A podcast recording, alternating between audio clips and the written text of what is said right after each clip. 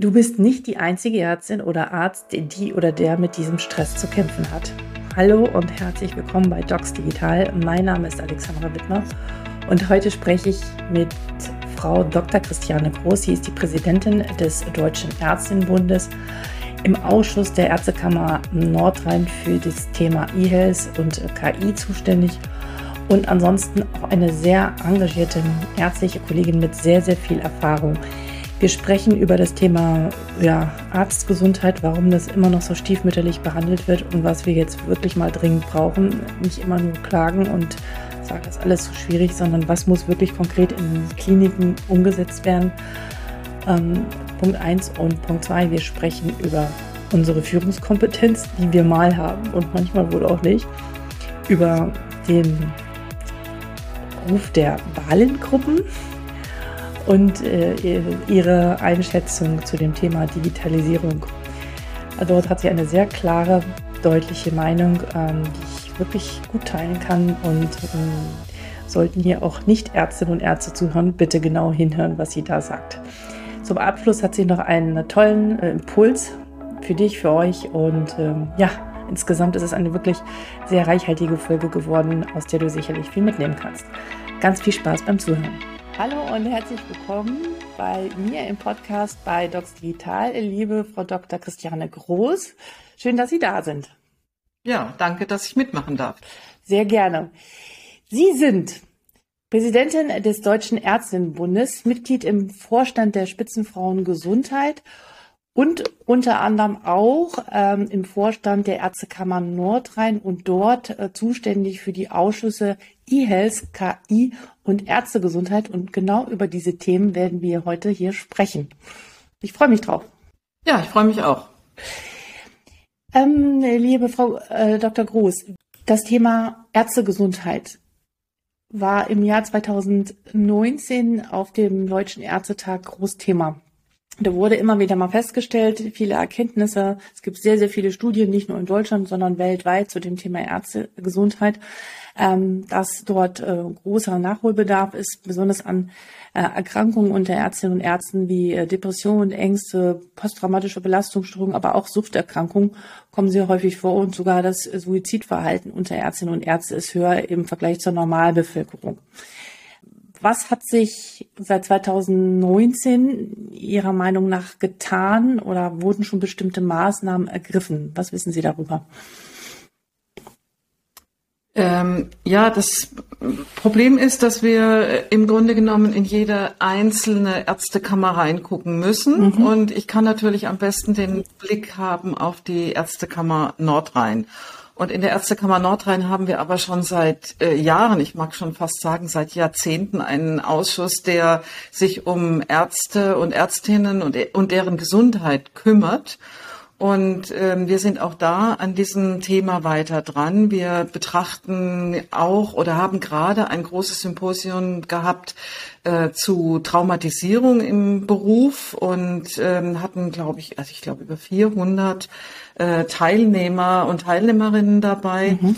Ähm, also das Thema Ärztegesundheit steht bei uns ziemlich hoch im Programm und äh, es wird auch einen weiteren Workshop dazu geben äh, außerdem haben wir inzwischen eine Kontaktstelle geschaffen äh, für das Thema sexuelle Übergriffe, was ja nochmal ein großes Thema mhm. ist, was aber auch etwas mit Ärzte und Ärztinnengesundheit zu tun hat. Also bei uns äh, in der Ärztekammer wird für das Thema sehr viel getan. das klingt sehr gut und da gehen wir nochmal, was Sie da genau tun, nochmal ein bisschen später nochmal genauer drauf ein. Doch bevor wir ähm, da einsteigen, würde ich noch mal so gerne ein bisschen auf die Ebene geben. Warum ist das denn eigentlich so, dass die diese Erkrankungen oder diese ja, Themen also überhaupt auftreten? Natürlich kann man sagen, das sind die Rahmenbedingungen an den Kliniken oder in den Praxen, in dem System an sich. Ähm, aber sicherlich nicht nur. Was ist so Ihr Erklärungsmodell? Ja, es hat etwas damit zu tun, dass äh, wir, wenn wir Ärztinnen und Ärzte werden wollen, einem, Ide einem Ideal folgen. Also wir haben eine Idealvorstellung von diesem mhm. Beruf und wir haben einen Idealismus. Viele von uns haben mhm. auch einen gewissen Hang zur Perfektion. Und ähm, mhm. es gibt noch ein paar mehr Eigenschaften, die Ärztinnen und Ärzte haben. Äh, sie möchten gerne helfen. Viele sind empathisch, das heißt, sie können sich in andere Menschen hineindenken. Und dies alles äh, sind natürlich Persönlichkeitsmerkmale, die wir ganz oft äh, in unseren Fachbereichen finden. Und äh, das Problem ist, wenn jemand mit einem hohen Idealismus äh, in einen Beruf einsteigt, dann kann es eben auch passieren, äh, dass er über diesen Idealismus dann vielleicht die Selbstreflexion etwas äh, vergisst.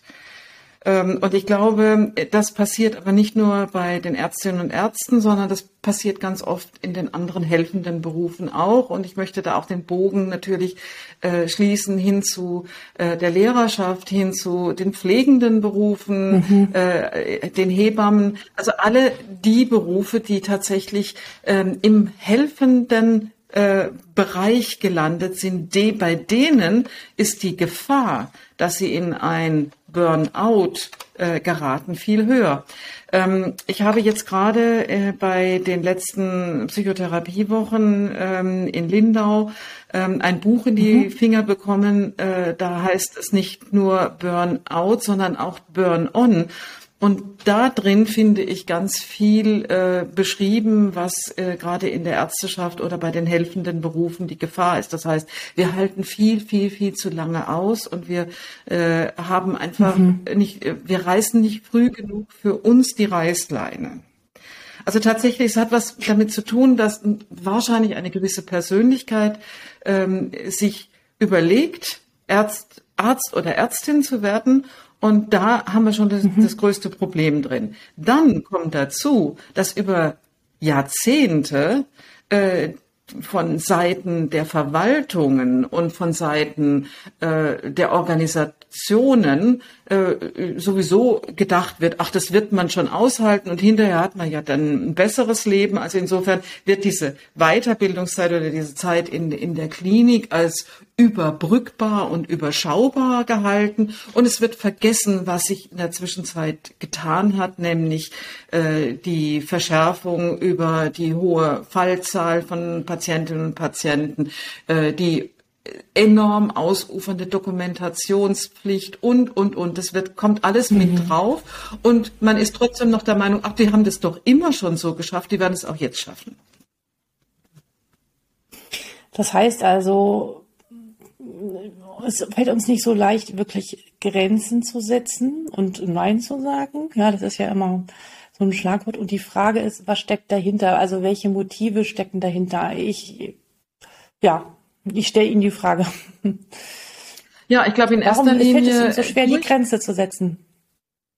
Ich glaube, durch äh, die die oberste äh, Gefahr ist oder die höchste Gefahr ist genau aus dieser persönlich aus dieser helfenden Persönlichkeit heraus, dass der Patient und die Patientin immer noch im Mittelpunkt stehen und wir das Gefühl haben, wenn wir uns in den Mittelpunkt stellen und wenn wir unsere Grenzen vorher ziehen, dann müssen wir den Patienten sozusagen liegen lassen.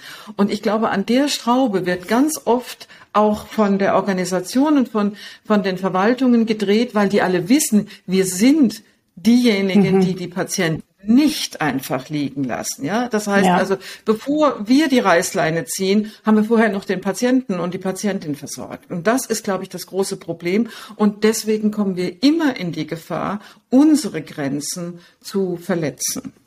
Und das wird ja, oder das wurde ja auch viele, viele Jahre äh, auch und teilweise immer noch ausgenutzt, weil sie wissen, dass wir so funktionieren, ja, und dass das funktioniert.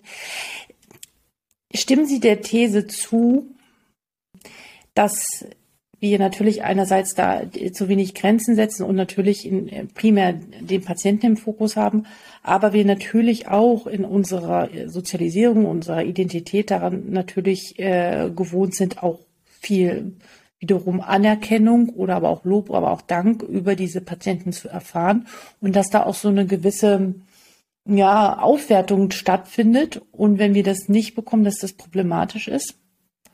Naja, ich glaube, wenn wir äh, denken oder wenn wir überlegen, dass wir Arzt oder Ärztin werden wollen, dann wollen wir mhm. Und helfen heißt, Patientinnen und Patienten möglichst gesund machen oder die, äh, die das Leben besser machen. Und das ist unser mhm. Ziel, ja. Und wenn wir das geschafft haben, dann bekommen wir die Anerkennung. Ich glaube, es geht nicht direkt um die, mhm. An die Anerkennung, die man sich sonst so erhofft, das hast du gut gemacht, sondern wir schöpfen die Anerkennung aus der Genesung oder der, dem Gesunderhalten mhm dem Verbessern der Gesundheit der Patientinnen und Patienten. Und ich glaube, das ist äh, verstehbar und das ist rechtens und äh, ich glaube, mhm. ja, das braucht jeder, denn ohne diese äh, diesen Erfolg, ja, würde auch kein anderer Beruf äh, Spaß machen. Also ich glaube, ich würde das mhm. tatsächlich als einen gewissen Erfolg und nicht um nur um Anerkennung sehen, sondern da habe ich etwas geleistet, was ich in meinem Beruf ähm, mir vorstelle, äh, was ich leisten kann.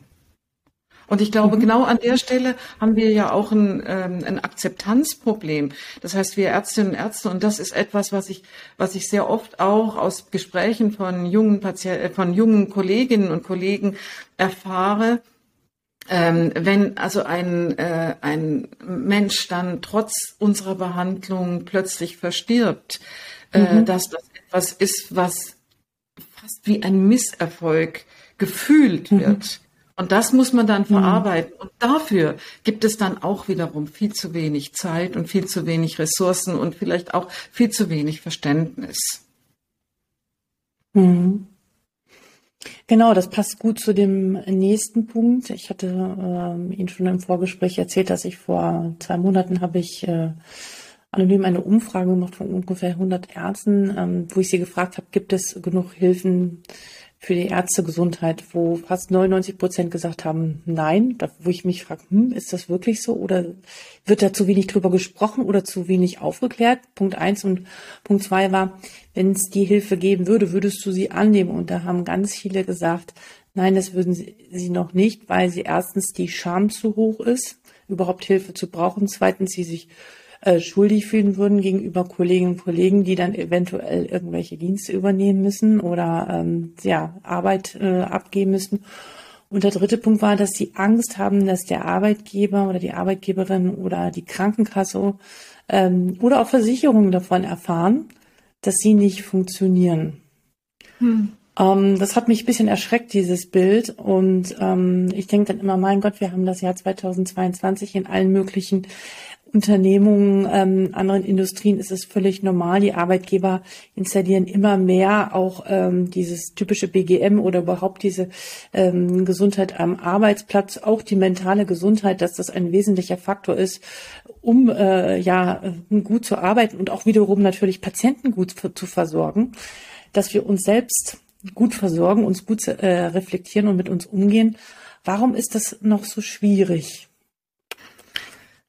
Ja, also es gehört eigentlich dazu, dass wir als Ärztinnen und Ärzte immer recht schnell selbstständig arbeiten und denken äh, müssen. Also das heißt also dieses Bild, mhm. man wird, äh, wenn man äh, in die neue Stelle reinkommt, relativ schnell ins kalte Wasser geschmissen und mhm. muss schwimmen, äh, ist glaube ich immer noch ja. so. Und ähm, wir, wir ja. müssen im Grunde genommen äh, schauen, dass wir so etwas wie auch eine Mentorenschaft ähm, äh, mhm. vielleicht etablieren, wo wir eben über die Probleme, die jetzt gerade am Anfang auftauchen, äh, auch sprechen können. Und auch das ist ja eine der Forderungen auf dem Deutschen Ärztetag gewesen, dass die äh, Kliniken so etwas installieren mögen. Also und dass wir eben auch dafür sorgen, dass Ansprechpartner und Ansprechpartnerinnen da sind. Also es ist tatsächlich ein Problem, dass es nicht üblich ist, äh, mit einem solchen Gefühl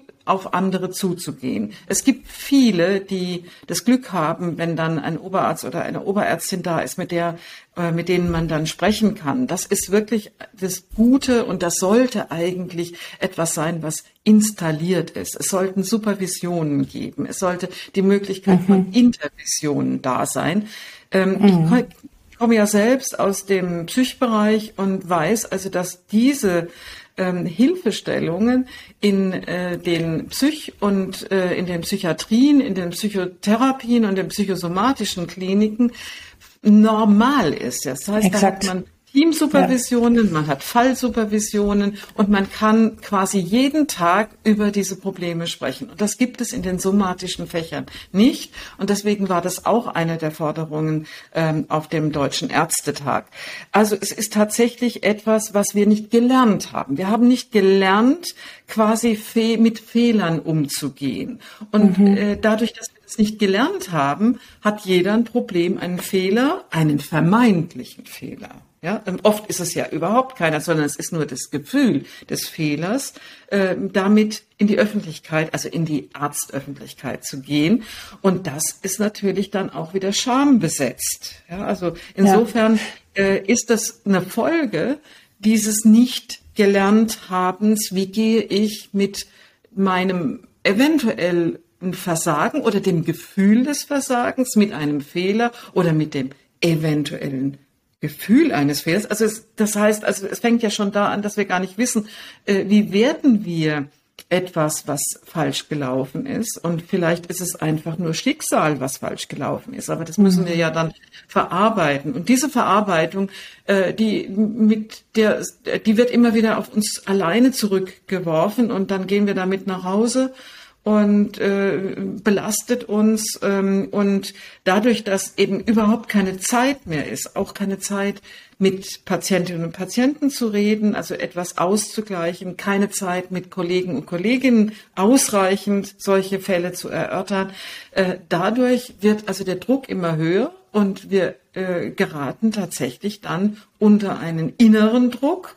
Ja, und dann haben wir Versagensängste und ähm, ja und sind dann auch nicht mehr richtig fähig und die Fehlerquote nimmt unter Umständen sogar zu. Also tatsächlich ist es ein Problem, dass wir, würde ich jetzt sagen, erstens nicht gelernt haben. Ne? Also mhm. dass es keine keine äh, Kultur dafür gibt. Äh, mhm. solche Probleme anzusprechen. Ich möchte jetzt wirklich nicht von Fehlerkultur sprechen, aber es gibt keine Kultur, äh, solche Probleme oder auch Gefühle, die sich bei ähm, bei äh, nicht erfolgreichen Behandlungen einstellt, anzusprechen. Ähm, und dadurch kommt eine Scham zustande und dadurch kommt natürlich auch das Gefühl, mhm. ich kann mich damit nicht in der Öffentlichkeit zeigen. Und was passiert dann, wenn ich mich damit zeige? Ja, also mhm. das ist sozusagen eine Folge. Und äh, ja, man muss etwas tun und es muss auch in die, ähm, sagen wir, in, in die Sensibilität der Organisationen und der Verwaltungen rein, dass es ein Problem gibt, was behandelbar ist und was nicht nur jeder Einzelne mit sich abmachen muss. Ja, und ähm, ich denke, diese Möglichkeiten würden auch dazu führen, dass natürlich Ärzte weniger gehen, ja, besser lieber in der Klinik arbeiten, wenn sie auch diesen Raum dafür haben. Herr, Pro, äh, Herr Dr. Imami, der Ärztepräsident der äh, Ärztekammer Hamburg, sagte, ähm, ähm, ja, wir haben immer noch das Gefühl, das Nest zu beschmutzen, wenn wir sozusagen auch Fehler eingestehen oder sagen, ähm, das funktioniert nicht und wir müssen da hinkommen zu sagen, ja, auch da, ich bin auch ein Mensch und ich äh, darf mir auch Unterstützung holen und das ist völlig in Ordnung. Und das heißt nicht, dass ich meine Kompetenz als Arzt etwas verliere, sondern eher es ist ein Zeichen von Stärke ist und Selbstreflexion, sich Unterstützung zu holen bei bestimmten Themen und ähm, sich damit auch zu äh, ja anderen auch zuzumuten und das ist auch völlig in Ordnung. Ja, ja sehe ich genauso. Ich wollte gerade, ich wollte auch dazu mhm. sagen, ja, aber wir sind Menschen, ja, und äh, Menschen machen Fehler. Genau. Das ist so. Mhm.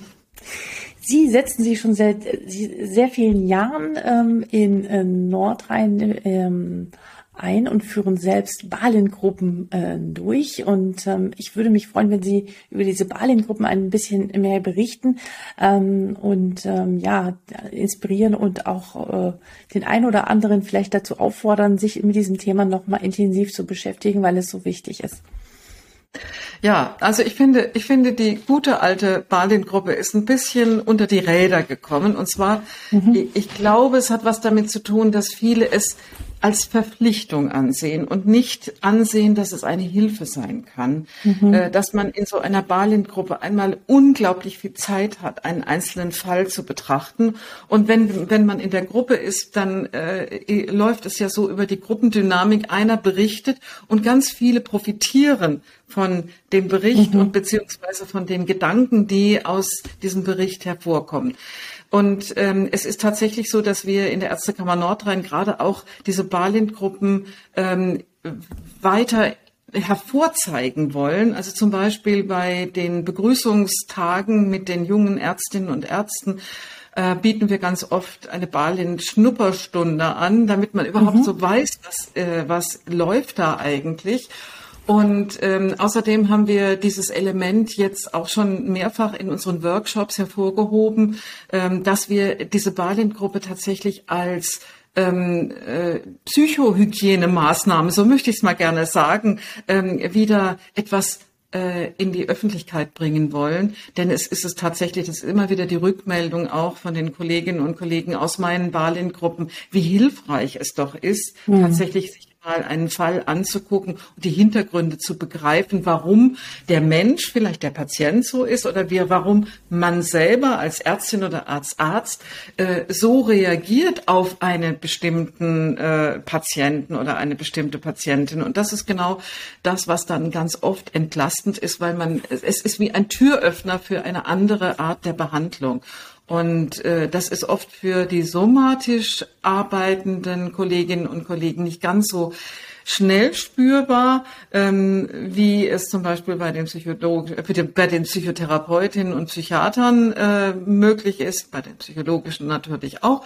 Ähm, und äh, also ich finde, ich finde, es wird viel zu selten genutzt und ähm, ja, ich freue mich einfach im Moment, dass meine Balint-Gruppen tatsächlich über die Corona-Zeit ähm, mhm. äh, sich so stabilisiert haben, weil ich sie auch online anbiete und ähm, jetzt aber an so einem Punkt bin, wo ich sage, ja, äh, die beiden Gruppen laufen und äh, es macht wirklich Spaß, äh, damit äh, zu arbeiten. Und ich merke auch, dass es den Kolleginnen und Kollegen, die, äh, die dann auch dabei bleiben und zwar außerhalb ihrer ihrer ähm, äh, zu dokumentierenden Balint-Stunden auch sehr viel äh, nützt. Also tatsächlich Balint-Gruppen als Psychohygienemaßnahme, als Entlastung, äh, als äh, ja, Ressourcenreserve äh, würde ich einfach empfehlen. Und mhm. ich finde es schade, dass sie so ja so in so eine in so eine Ecke reingeraten ist. So das muss ich machen. Nee, man sollte sich freiwillig dafür melden. Und es gibt ganz viele und es gibt gute Ballengruppen und es macht auch Spaß, dort teilzunehmen. Ja, das möchte ich äh, ganz stark unterstützen und ich denke, wir werden auch gar nicht drum herum kommen, in den äh, nächsten Jahren eigentlich ab heute schon genau das massiv zu fördern ähm, an jeglicher Stelle. Und ich finde auch die Möglichkeit natürlich auch online teilzunehmen. Das ist natürlich nicht so ganz intensiv, wie wenn man jetzt in einem Raum sitzt, aber ist auch vielleicht für manche also erstmal ein Zeitaspekt, ja, und aber auch die Hürde ein bisschen reduziert, wirklich erstmal da reinzuschnuppern und daran teilzunehmen. Ähm, und ähm, diese Möglichkeit sollte man parallel zu den analogen Gruppen auf alle Fälle, finde ich, auch auf alle Fälle weiterführen. Äh, finde ich eine gute Idee. Haben Sie auch ähm, die Kollegen, Kollegen aus den schneidenden Fächern äh, in den Wahlengruppen, wo ich mir vorstellen kann, dass da die Skepsis noch höher ist? Wie ist das? Ah, äh, die sind nicht wirklich dabei, wenn sie, wenn sie nicht für die, für die KV-Zulassung es vielleicht irgendwie für die psychosomatische Grundversorgung äh, haben wollen. Äh, ich habe jetzt gerade so ein bisschen reflektiert. Ähm, mhm. Nee, ähm, nee, also nicht nicht nicht mhm. in hoher Zahl. Und aber ich möchte noch was sagen. Ja, ich finde die, die ja, äh, Online-Version auch deswegen gut, weil sich doch mehr und mehr auch äh, Eltern äh, äh, da, äh, dabei finden und sich einfinden können, weil sie zusätzlich nämlich nicht eine zusätzliche Fahrzeit verein, äh, also ja. mit reinbringen müssen.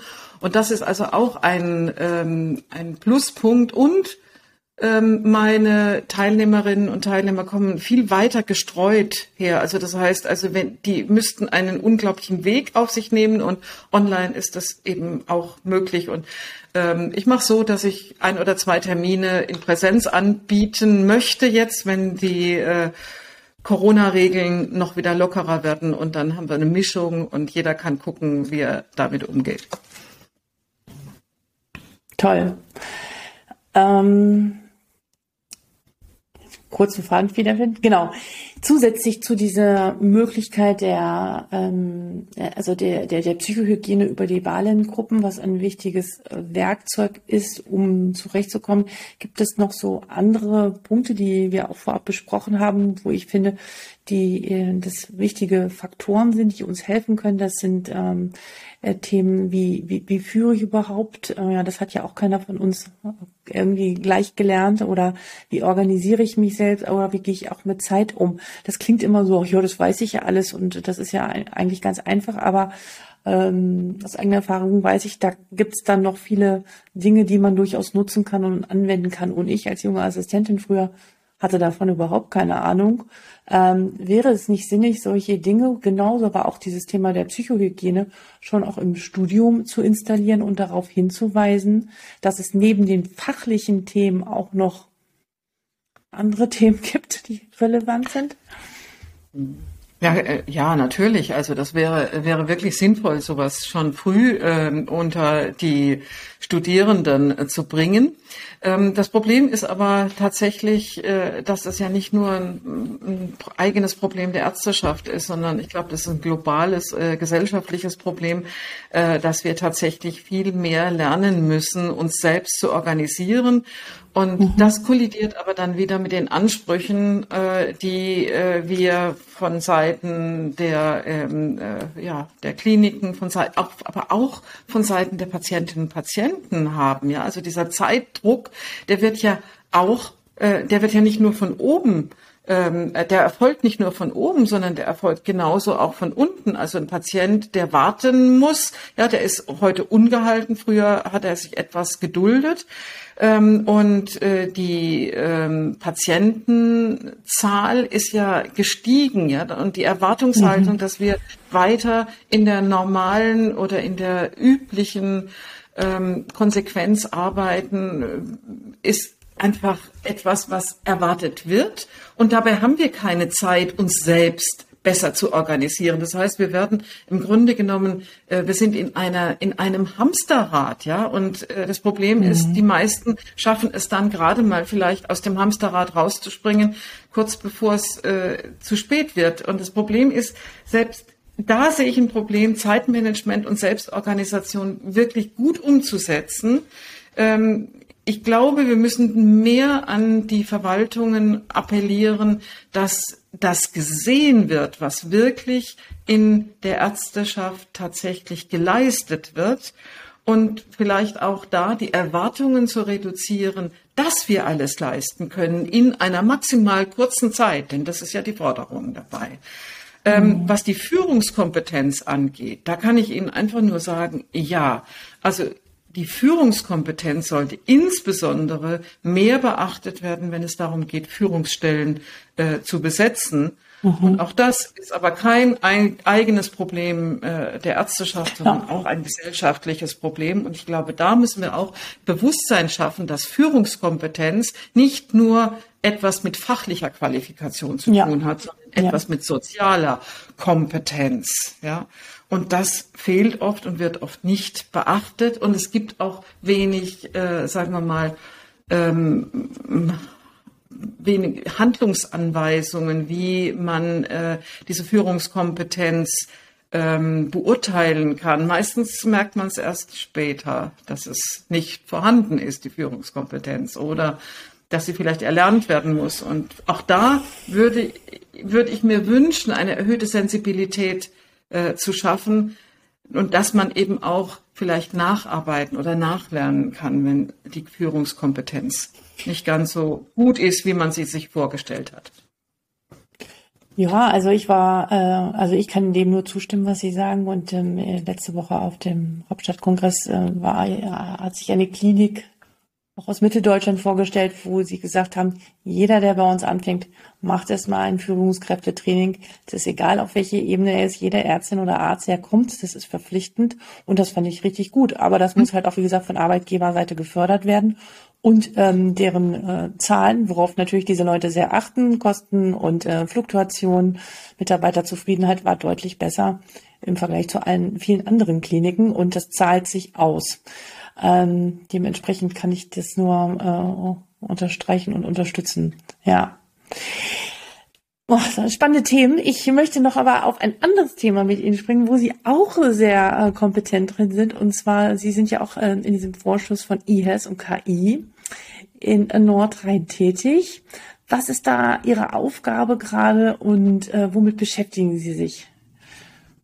Ja, eigentlich kann ich nur sagen, hauptsächlich beschäftigen wir uns seit Jahren äh, mit der Einführung der äh, TI im Gesundheitswesen.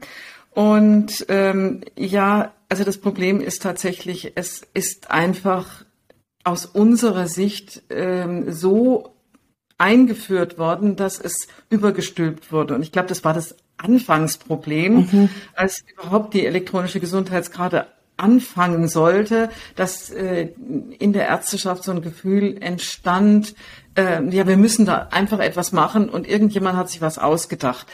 Ähm, und ich glaube, dass wir immer noch unter dieser, äh, unter diesen Anfangs äh, na, Widerständen heute leiden, wobei ähm, ist sich diese die Ärzteschaft tatsächlich inzwischen so ein bisschen spaltet. Also es gibt die die absoluten Befürworter, die sagen, also wir müssen da mhm. voran. Mhm.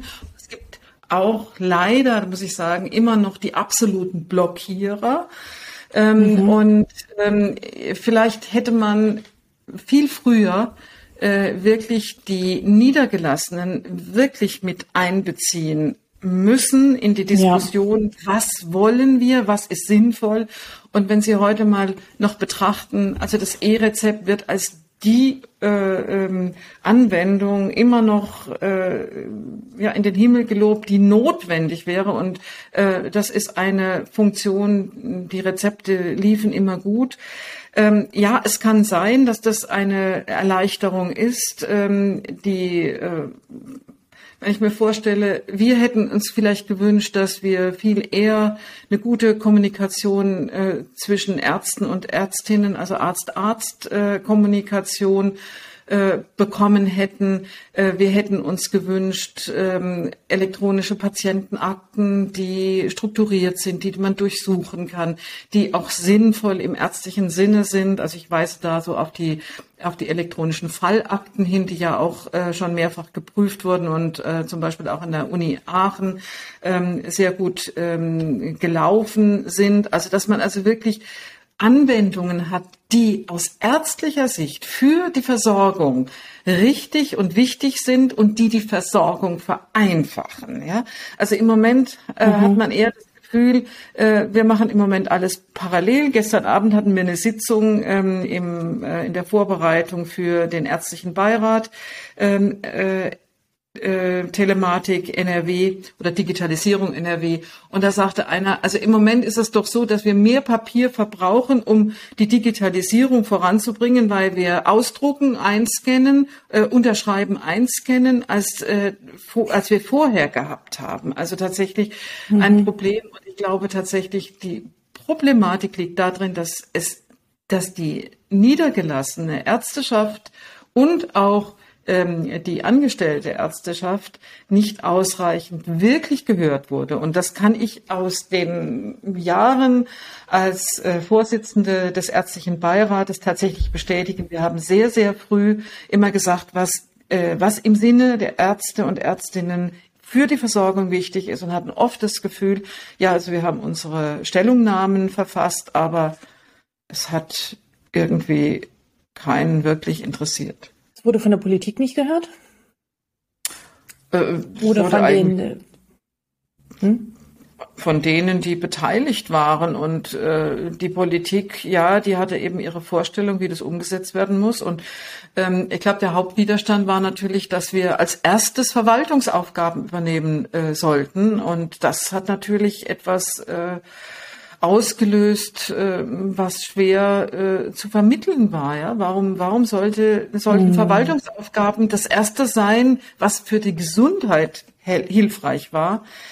Äh, man kann sicher immer für und wieder äh, sprechen, auch für die elektronische Gesundheitskarte, dass, dass, die, äh, dass man besser nachvollziehen konnte, wer, welcher Patient oder welche Patientin vor einem saß. Aber vielleicht wäre es sinnvoller gewesen, man wäre mit, hätte mit Anwendungen gestartet, die wirklich für die Versorgung sinnvoll gewesen wären. Dann hätte es sich durchgesetzt genau. und dann wäre es leichter gewesen.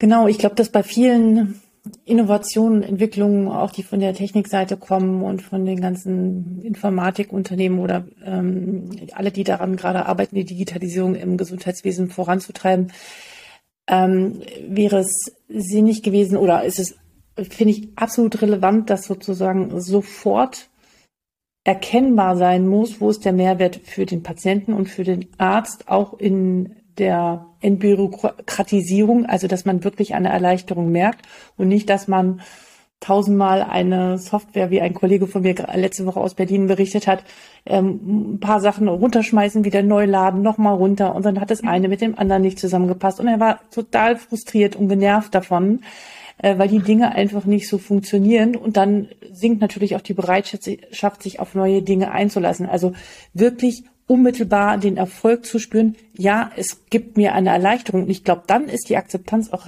recht hoch, sich den neuen Dingen zu öffnen.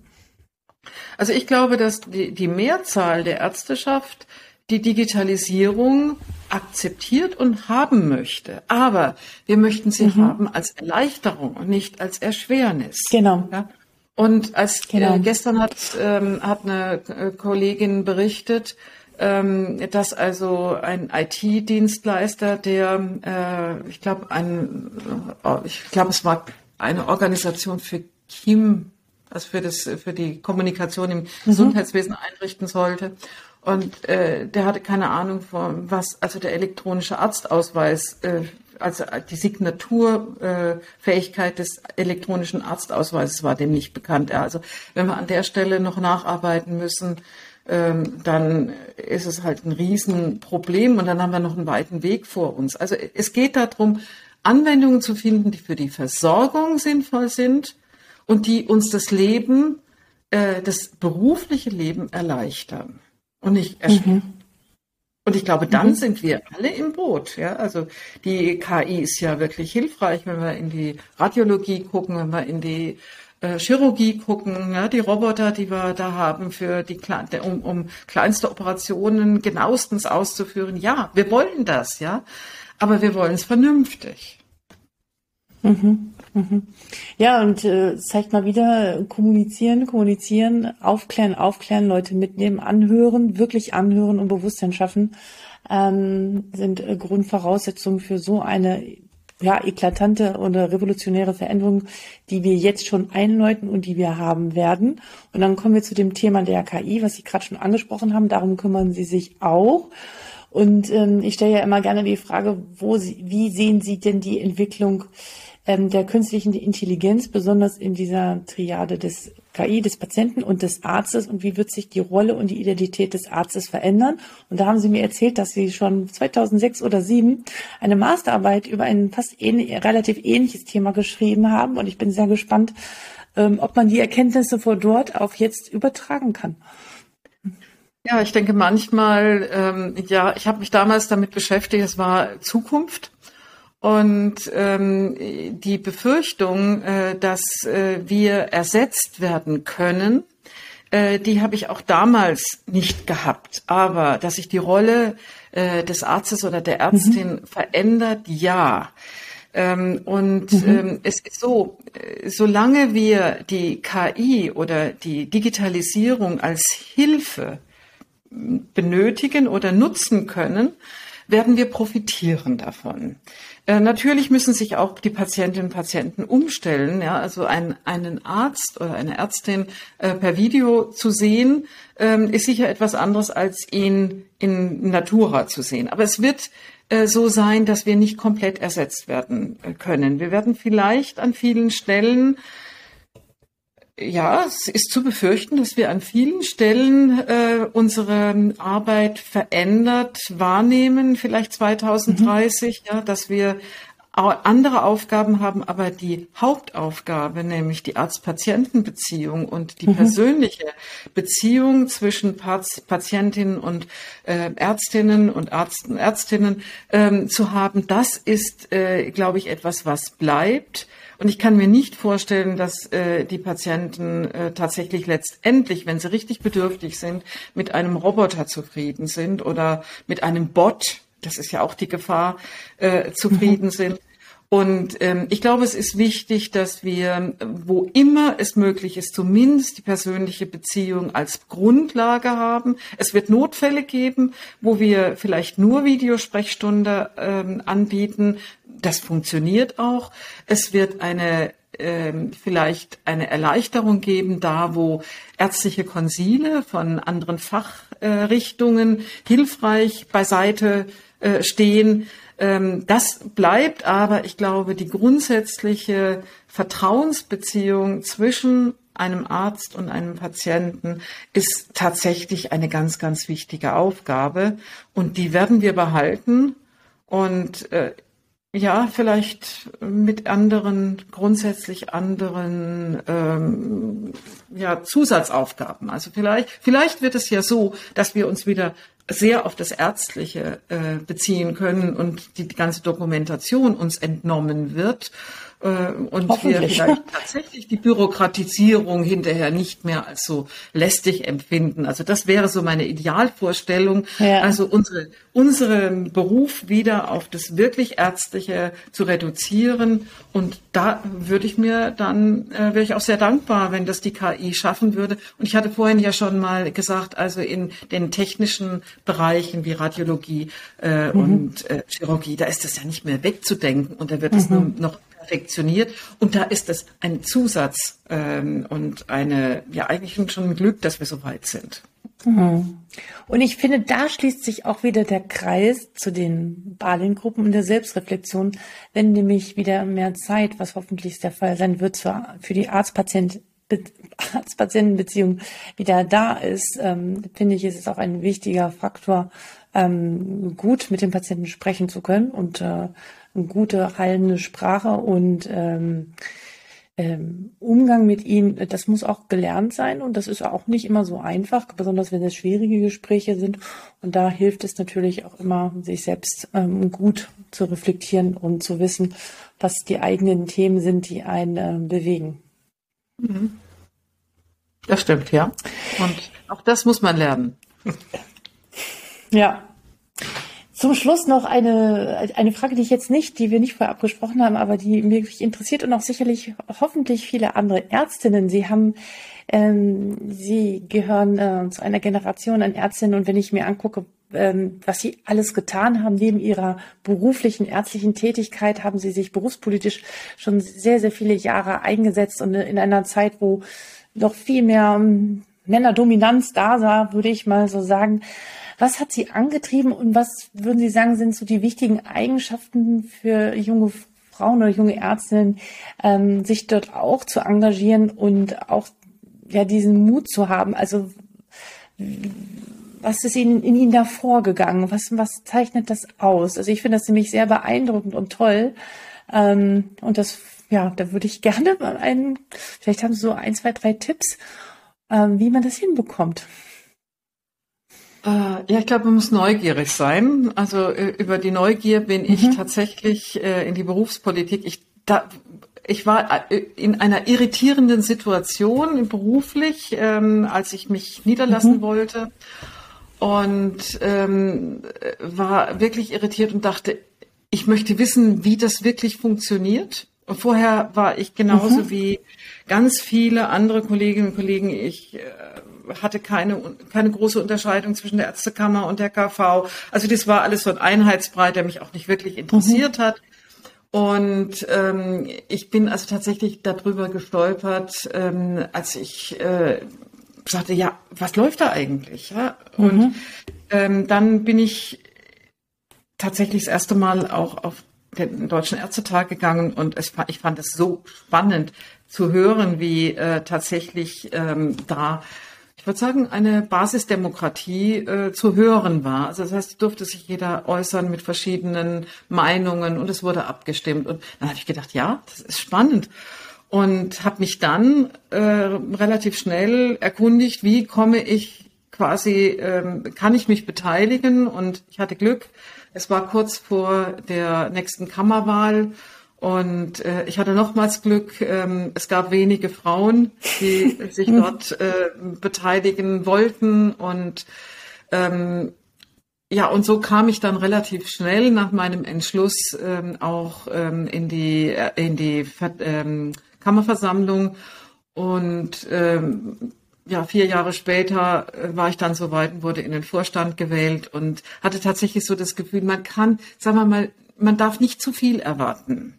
Äh, die, die Veränderungen sind manchmal kaum spürbar, aber mhm. man muss eben dranbleiben. Und ich glaube, das ist zum Beispiel bei dem Thema Ärzte und Ärztinnengesundheit mhm. etwas, äh, wo ich sehr lange schon dran bin. Das Thema Ärztinnen, ähm, äh, wie geht es mit den Ärztinnen, wie ist Vereinbarkeit zu führen? Jetzt ist das Thema äh, wie kann man den Unsinn, der mit der Mutterschutzgesetzgebung äh, läuft, verändern. Und es gibt einfach Themen, die man, die, die man findet, ja, und man kann mhm. sie sich aussuchen und man kann dranbleiben. Und ich kann einfach sagen, ja, man braucht Geduld. Mhm. Und man muss immer wieder vielleicht auch äh, die gleichen Eingaben machen und man darf sich nicht verwirren lassen und ähm, es, es, aber es macht auch Spaß, ja. Es macht auch Spaß, die kleinen Veränderungen zu sehen. Aber ich glaube, wenn jemand reingeht und denkt, er schafft die großen Veränderungen, äh, dann ist er relativ schnell frustriert. Mhm. Und äh, als Frau muss man auch noch wissen, äh, wenn man als äh, Ärztin in diesen Gremien ist, dann läuft man ganz schnell Gefahr in ganz vielen äh, weiteren kleineren Gremien zu landen, weil der Bedarf einfach äh, da ist und es zu wenig Frauen gibt. Aber ich sehe das ja positiv. Ich habe ja jetzt äh, mehr als 20 Jahre äh, ähm, Sicht hinter mir und es mhm. hat sich ja doch stark was verändert. Wo es sich noch verändern muss, in den, ist in den obersten Spitzen, aber bis zu den Vize Präsidenten, Vizevorsitzenden und so haben es die Frauen schon ganz gut geschafft, in die Vorstände auch rein. Und heute Morgen habe ich die Zeitung aufgeschlagen hier in Nordrhein-Westfalen und habe als erstes Mal die neuen Ministerinnen gezählt und habe gesagt, wow, sechs Ministerinnen, sechs Minister, ist doch schon mal gut, wo wir gelandet sind. Ja? ja. Und das wünsche ich mir auch, dass das so eine Selbstverständlichkeit gibt, wie es offensichtlich jetzt doch so langsam sich in der Politik etabliert, dass wir es auch schaffen, in unseren Gremien äh, KVen sind ja noch ein ganz großes Problem, aber da sind wohl auch zu wenig Frauen, die sich, ähm, die sich melden. Das heißt also, wir müssen die Frauen auch mehr motivieren. Dazu brauchen wir mehr Mentorinnen, wir brauchen mehr Motivatorinnen und es wird sich ändern. Nur leider nach meinem Wissen und nach meinem Gefühl zu langsam und deswegen müssen wir vielleicht doch noch mal über eine Quote oder ähnliches nachdenken, wo wo ich vor zehn Jahren auch noch gesagt hätte, nee, bin ich nicht, aber inzwischen bin ich der Meinung, wenn wir es schneller schaffen wollen, brauchen wir eine Quote. Wir werden dahin kommen, aber oft zu langsam. Ja, ich denke, so eine Quote kann so ein, äh, so ein Katalysator sein, nur eine Erinnerung daran. Äh, aber es geht ja darum, ähm, nicht äh, die Männer zu vertreiben, sondern es geht einfach darum, eine Abbildung aller verschiedenen Positionen ähm, äh, zu ermöglichen, weil ähm, Medizin ist einfach äh, vielfältig und nicht nur von einem Geschlecht geprägt und darum geht es ja. Ne? Es geht einfach um die um die gleichberechtigte Darstellung. Und ähm, Sie haben mich auf die Idee gebracht, jetzt nochmal jemanden aus der KV einzuladen. Und ich hoffe, dass ich auch mit diesem Podcast und Videocast ein bisschen mehr auch ähm, zur Aufklärung beitragen kann. Und ähm, ich danke Ihnen vielmals für das Gespräch. Aber bevor wir jetzt wirklich schließen, noch eine letzte Frage. Gibt es etwas, was Sie den ärztlichen Kolleginnen und Kollegen gerne mit auf den Weg geben möchten? Einen Gedanken, ein, eine, eine, eine Sache, die Ihnen ja noch im Kopf ist? Naja, wir kommen, glaube ich, wieder zurück auf die äh, Gesundheit und mhm. auf die persönliche äh, Situation. Und ähm, ich möchte eigentlich äh, jedem Kollegen und jeder Kollegin sagen, ja, wenn es irgendwo einen Druck gibt, wenn es eine psychische Belastung gibt, sprechen Sie mit Ihren Kolleginnen und Kollegen darüber. Äh, gucken Sie, welcher Oberarzt, welche Oberärztin ist dafür äh, offen und mhm. diesen Oberärztinnen und Oberärzten und den Chef und Chefärztinnen möchte ich gerne äh, auch ähm, ja das Bewusstsein nochmal ähm, sichtbarer machen, dass es notwendig ist, auf die jungen Kolleginnen und Kollegen sehr zu achten, äh, denn äh, das, was gerade in den ersten Jahren abläuft, ist etwas, was was das ganze berufliche Leben auch hinterher prägt. Und wenn ich jetzt noch mal dran bin, dann möchte ich auch an die äh, Verwaltungen appellieren, mal zu sehen, was wirklich an Arbeit geleistet wird und dass es manchmal nicht schaffbar ist und dass es nicht gerecht ist, wenn jemand, äh, wenn Kolleginnen und Kollegen ausfallen, dass die anderen es selbstverständlich mitmachen und selbstverständlich auch noch den Urlaub des nächsten abfedern. Und äh, also da muss etwas passieren. Es ist nicht mehr zu schaffen mit dem Personal mhm. äh, an ganz vielen Stellen. Es gibt natürlich positive Beispiele und vielleicht sollte man sich diese positiven Beispiele mal anschauen. Unbedingt. Werden wir tun. vielen, vielen Dank, Frau Dr. Groß. Äh, es hat mir sehr, sehr viel Spaß gemacht und ich hoffe den Zuhörerinnen und Zuhörern oder Zuschauerinnen und Zuschauern auch. Und ich wünsche Ihnen alles Gute weiterhin äh, in Ihren äh, ganzen Rollen und Positionen Ausschüsse. Sie sind für mich absolut ein Vorbild und ich bin mir sicher, ganz für ganz viele junge Ärztinnen und Ärzte definitiv auch. Vielen Dank. Ja, vielen Dank, Frau Wittmer. Ich danke auch. Vielen Dank für deine Zeit und fürs Zuhören. Wenn ich darüber nachdenke, wie viele Mails und Nachrichten mich erreichen von ärztlichen Kolleginnen und Kollegen, die hinter vorgehaltener Hand große emotionale Herausforderungen haben und nicht wissen, wohin sie damit sollen, dann äh, finde ich das schon durchaus sehr bedenklich. Ich finde, es darf gar nicht so weit kommen und wir müssen von Anfang an und nicht erst dann, wenn das Kind im Brunnen gefallen ist, ganz normal Mentorenprogramm an den Kliniken oder auch an den Praxen haben, wo es völlig normal ist, im Sinne einer Supervision oder einer Intervision sich auszutauschen, ähm, weil es zur Psychohygiene mit dazu gehört, über bestimmte Fälle zu sprechen und auch mal zuzugeben, wenn man nicht mehr kann oder nicht mehr will, ohne dabei gleich das Gesicht zu verlieren. Was ist deine Meinung dazu? Das würde mich sehr interessieren und ähm, schreibe mir unter info@docsdigital.de, auch gerne anonym, ähm, oder poste gerne auf den sozialen Kanälen zu diesem Thema. Vielen Dank für deine Zeit äh, und dein Interesse. Ich würde mich freuen, wenn du diesen Podcast äh, abonnierst, entweder bei YouTube, wenn du gerne schauen magst, oder bei iTunes oder bei Google Podcast oder Amazon Podcast oder Spotify. Ich glaube, jetzt habe ich sie alle genannt. Vielen Dank und wir hören und sehen uns demnächst. Alexander.